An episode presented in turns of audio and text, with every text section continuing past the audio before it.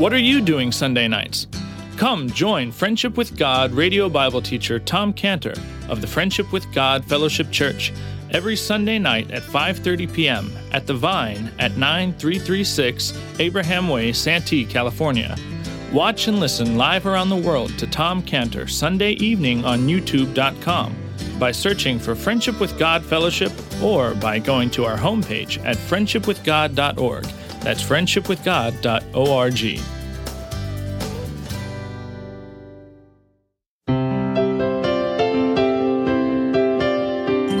Welcome to Friendship with God with our Bible teacher Tom Cantor. Today's message and previous messages can be listened to or downloaded for free at friendshipwithgod.org. Friendshipwithgod.org. You can also obtain free resources from Tom Cantor and view our online bookstore at friendshipwithgod.org or call us at 800 247 3051. 800 247 3051. Tom Cantor also has a daily devotional verse that comes out each day by email and on Facebook. To receive the small daily devotional verse that Tom Cantor puts out, you can sign up at friendshipwithgod.org, friendshipwithgod.org, or find Tom Cantor on Facebook by searching for Tom Cantor and Friendship with God. Now, here is our Bible teacher, Tom Cantor. one day of the year, which was the most important day for the tabernacle, most important day for the people of Israel, most important day, and that was the day of atonement, the Yom Kippur, the day of covering, the day of atonement. And this is how the Lord put this once for all. He was sending a message about the once for all, Leviticus 16:34. Leviticus 16:34, when he said, "This shall be an everlasting statute unto you." To make an atonement for the children of Israel for all their sins once a year. Once a year, there was an atonement. The, this is an everlasting statute, the Yom Kippur.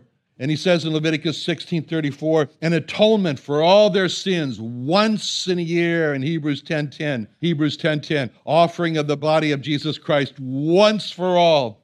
You know, I used to wonder about that I, when I was raised in the synagogue and and Yom Kippur was a memorable day. Um, it's kind of a miserable day, if you want to know the truth of the matter is, because couldn't eat for 24 hours. You couldn't drink water for 24 hours. I remember going into the to the to the synagogue there and and the drinking fountains was covered with a plastic bag. That's how I felt. I looked at it and says, "Yeah, I'm suffocating on this day, and I can't drink any water." And what is it? It was very clear. We were told, you know, you hit your chest, you say "Shlachli," you know, you pardon me, pardon me. You think you're trying to think of all your sins, and I was thinking, all my sins. I can't think of all my sins. And they say this is once a year, and I thought, once a year for all my sins, I need once a second.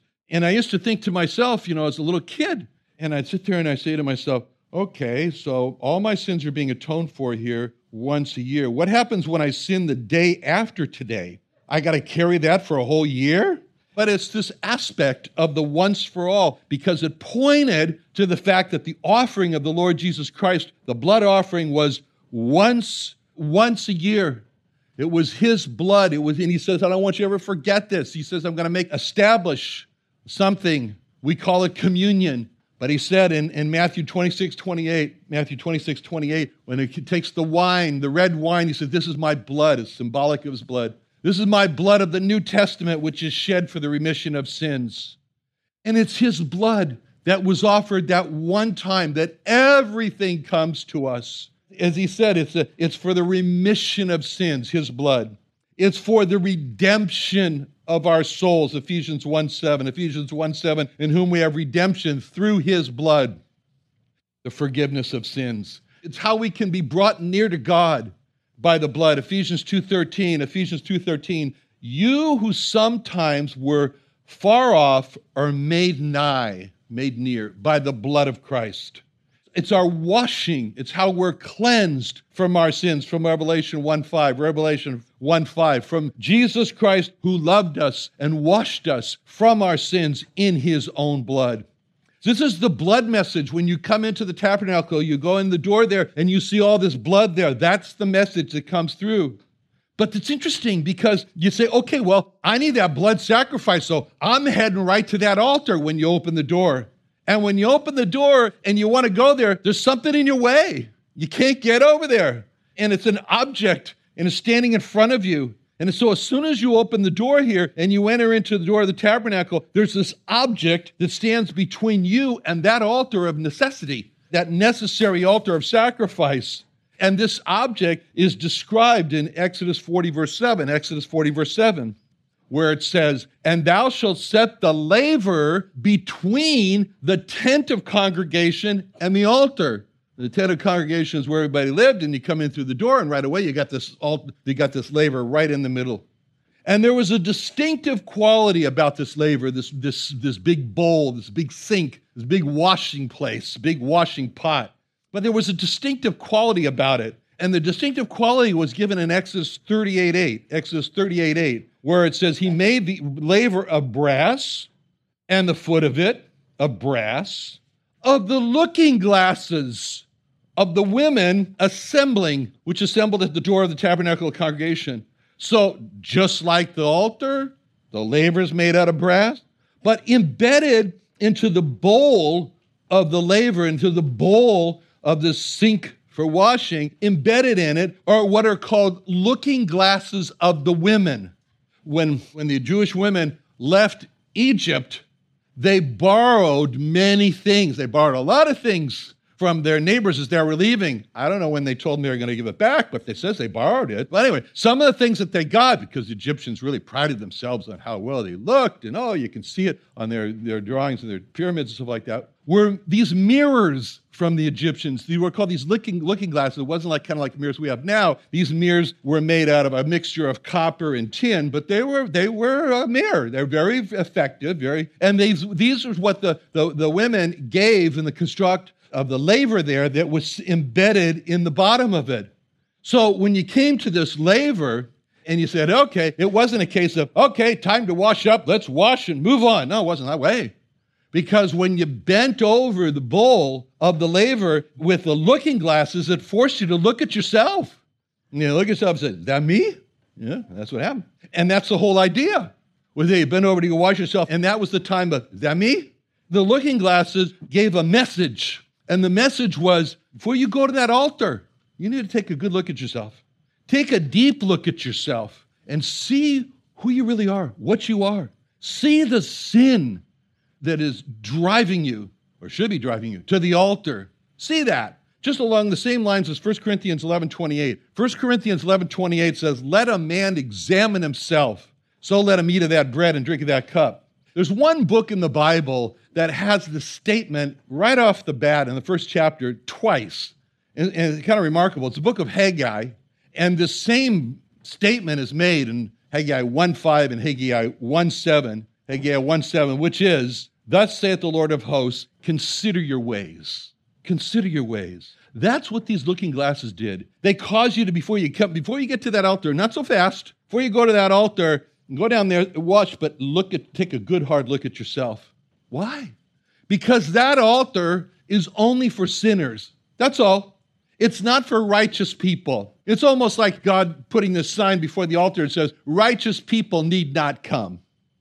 Because unless a person sees himself as a sinner, and not just a garden variety sinner, but the dirty, rotten type, unless a person saw himself as a dirty, rotten sinner, then the altar of sacrifice is not for them. And the Lord Jesus made this clear when he said in Mark 2:17, Mark 2:17, when Jesus heard it, he saith unto them, they that are whole have uh, they that are whole have no need of the physician, but they that are sick I came not to call the righteous, but sinners to repentance. And you can almost, almost picture that altar calling out, Sinners, sinners, come. Righteous, forget about it. Don't come. So the Lord made it very clear that He didn't come and He wasn't calling the person who said about himself, I'm a pretty good person. Oh, not bad. Yeah, I'm not as bad as some, not as good as others, but, you know, I'm quite happy with the way I've turned out in my life like the Pharisee in Luke 18 11. Luke 18 11, the Pharisee stood and prayed thus with himself God, I thank thee, I'm not as other men are. I'm not an extortioner, unjust, adulterous, or even as this publican. And the Lord made it very clear that He came for, He's calling the person who said about himself, Lord, I'm a dirty, rotten sinner. Like the person in Luke 18 13. Luke 18 13. The publican standing afar off would not lift so much as his eyes unto heaven, but smote his breast, saying, God be merciful to me, a sinner. And if a person didn't see himself that way as a dirty, rotten sinner, then it was time for that person just to spend a little time there at the laver first. Look at himself in those looking glasses, compare himself with the law of God, because that was the message of the, the looking glasses in the laver. And once a person saw himself, oh, I am unworthy. I am a dirty, rotten sinner. I am bad. Unless he saw that, unless he said, you know, I need to wash here because it's time for me to determine to stop with the sin, to repent. That's what repentance is it's a determination to stop. And so, after a person went through that process of self examination, after he recognized that he was in need, a needy person, then, then God says, okay, now you're ready for the altar. And then you go to the altar, you make the sacrifice, then you enter into the next, the next chamber there. It's called the holy place. So you open up this door and you look around and say, This place is amazing. And you look and you see a little table, and there's some loaves of bread on the table. And you look a little bit farther and you see an altar, a little altar, and there's some rising up, some smoke, some smell. It's an altar of incense, it's, it's symbolic of prayer. You look around, you say, well, the, the, there's light in here because of this candelabra that's there. There's seven candles burning. And then as you keep on looking around, you see a person, one person. He's standing there. He's the high priest. He's elaborately dressed. He's representing another person, the only person ever called the great high priest. And that's the Lord Jesus Christ. Hebrews 4:14, Hebrews 4:14, seeing then that we have a great high priest that has passed into the heavens, Jesus, the Son of God. No one else has that title, great high priest. But the high priest is there, and you get very interested in the high priest, and you start looking at him, and you, you see all these things. You go, where do I start? But one of the things that catches you at eye level, and you see something very unusual about this high priest, and he's got stones on his shoulders. Who wears stones on their shoulders? He's got stones on his shoulders, and you count them up six on the right shoulder, six on the left shoulder. He's got 12, 12 stones on his shoulders. Very unusual. And you take another close look and you say, Those aren't common stones. They weren't like stones found in the bottom of the Jordan River or just in the, any old stones of the desert. Those are very, uh, those are precious stones there. Very beautiful to look at. Onyx stones onyx stones, onyx with the beautiful translucent quality of onyx that almost draws you into it, and you want to see more of that. And then you look a little closer and you say, wait a second, on their stones, there's some engravings. Let me take a look. Oh, those are letters. Those are letters. What do they say? And you look closer and you say, well, there's the one there. It says, it says Reuben. And then you look a little closer and you see, oh, there's Levi and then there's Simeon, and then there's, there's Judah and Issachar and Naphtali and so forth. And you realize, oh, those are the names of the children of Israel engraved on those stones, as it says in, in this in Exodus 39 6. Exodus 39 6, they wrought onyx stones enclosed in ouches of gold, graven as signature graven with the names of the children of Israel. And he put them on the shoulders. So you look at these stones and you say, beautiful stones. And you look further and say, well, uh, how are they attached? Or were they just sewn in place? No, they're not sewn in place. They're set into uh, uh, sockets of gold. Beautiful sockets of gold, precious metal. So the first thing that strikes you when you see all this is you say, precious, precious stones, precious onyx stones, precious sockets of gold. And the message comes through to you as you see that and you see the names of the children of Israel. You say, God views man as precious. God views man as precious. That's what people are precious to God. After all, God became a man. God died to pay for the sins. John 129, John 129. The next day, John seeth Jesus coming to him and saith, Behold, the Lamb of God, which taketh away the sin of the world. John 3:16, John 3:16, for God so loved the world that he gave his only begotten Son, that whosoever believeth in him should not perish, but have everlasting life. This is the price that God pays for the redemption of man. As it says in 1 Peter 1.18, 1 Peter 1.19, as much as you know you were not redeemed with corruptible things, as silver and gold. You know, this is God saying, silver and gold, chump change for me. He says, but with the precious blood of Christ, as of a lamb without blemish and without spot.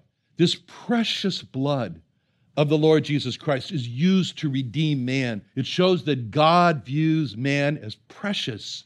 Therefore, the names of the tribes of Israel are engraved in the stones that are on the shoulders, and they're set into precious sockets of gold. Beautiful. And the question now comes say, well, obviously, on the shoulders you carry burdens. What's the burden? What's the burden that the high priest is carrying? More importantly, what's the burden that the great high priest is carrying? What is that burden? The burden because I forgot to pay my bills last night. No, it's not that burden. What is the burden? You go back to Isaiah 53, and it tells you what the burden is that the high priest is carrying, that the great high priest is praying. Isaiah 53 11. Isaiah 53 11. He shall see the travail of his soul. He shall be satisfied. By his knowledge shall my righteous servant justify many. And here's the burden for he shall bear their iniquities.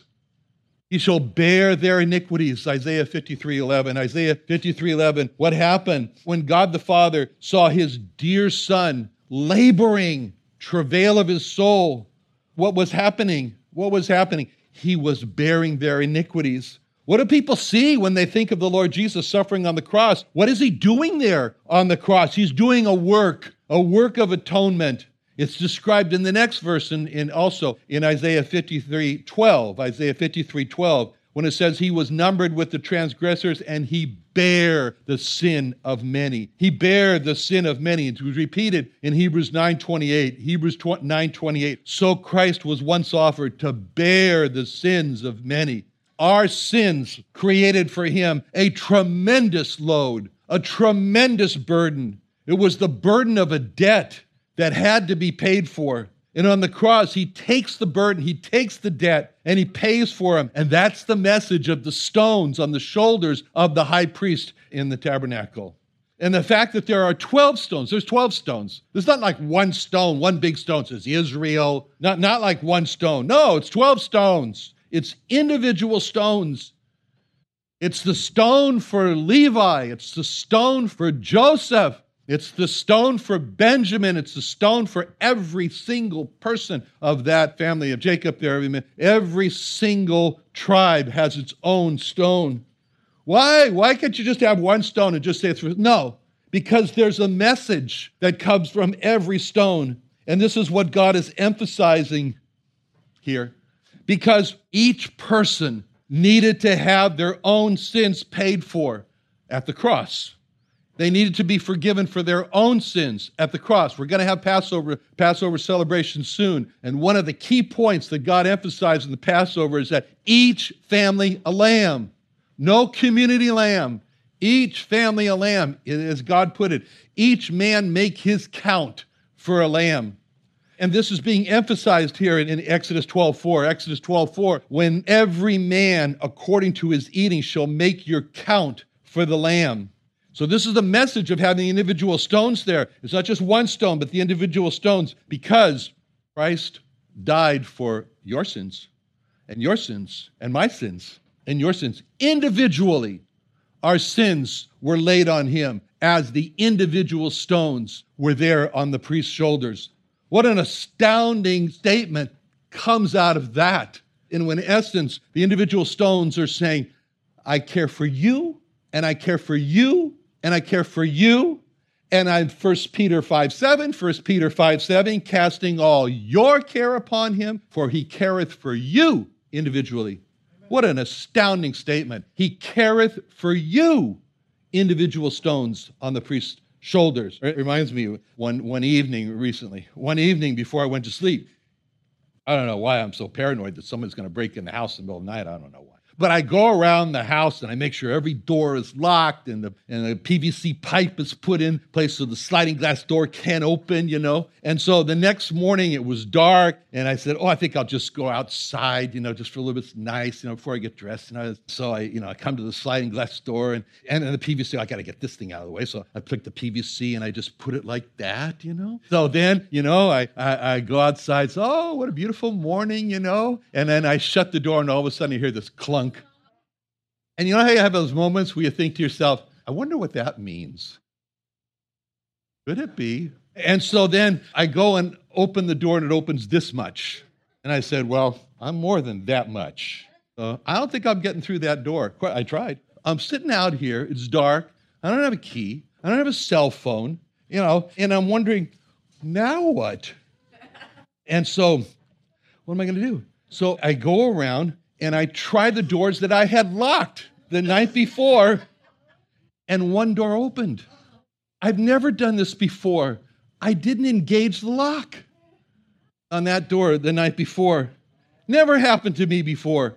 So I opened the door and I thought, oh no, I, I can't just go.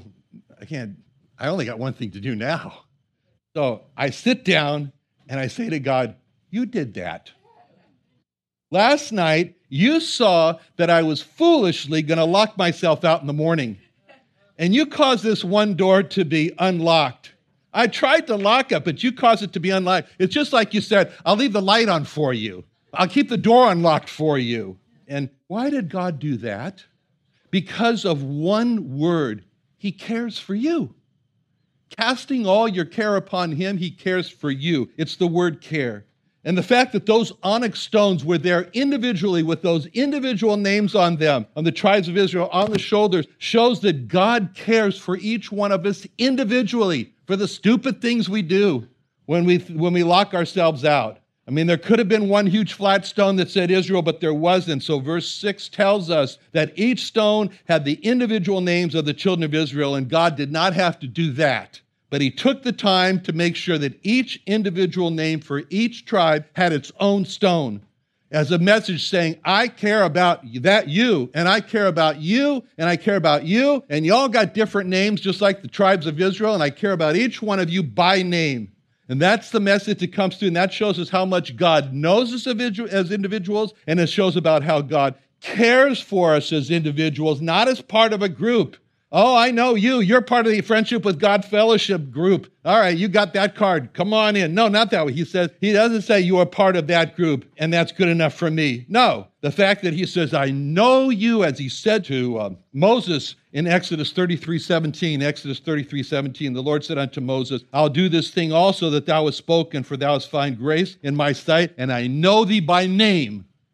Doesn't come to him and say, Hey, you. He says, Moses, I know you by name. I call you by name. As the Lord said about his sheep, I call them by name, the Lord Jesus. When Israel thought that God doesn't know me, I'm just a nobody to God, God says in Isaiah 43 1, Isaiah 43 1, But now thus saith the Lord that created thee, O Jacob, and he that formed thee, O Israel, fear not, for I have redeemed thee, I have called thee by name, thou art mine. When thou passest through the water, I will be with thee. Through the rivers, they shall not overflow thee. When thou walkest through the fire, thou shalt not be burned, neither shall the flame kindle upon thee. When Mary Magdalene, when she thought that all hope was gone, she comes to the tomb. Easter's coming up. She came to the tomb. She came to the tomb. The Lord was crucified. And it made all the difference in the world. In John 20, verse 14, John 20, verse 14, when she had thus said, she turned herself back, saw Jesus standing, knew not that it was Jesus. Jesus saith unto her, Woman, why weepest thou? Whom seekest thou? She, supposing him to be the gardener, saith unto him, Sir, if thou have borne him then hence, tell me where thou hast laid him, and I will take him away. Jesus saith unto her, Mary. That's all he said. Her name, Mary.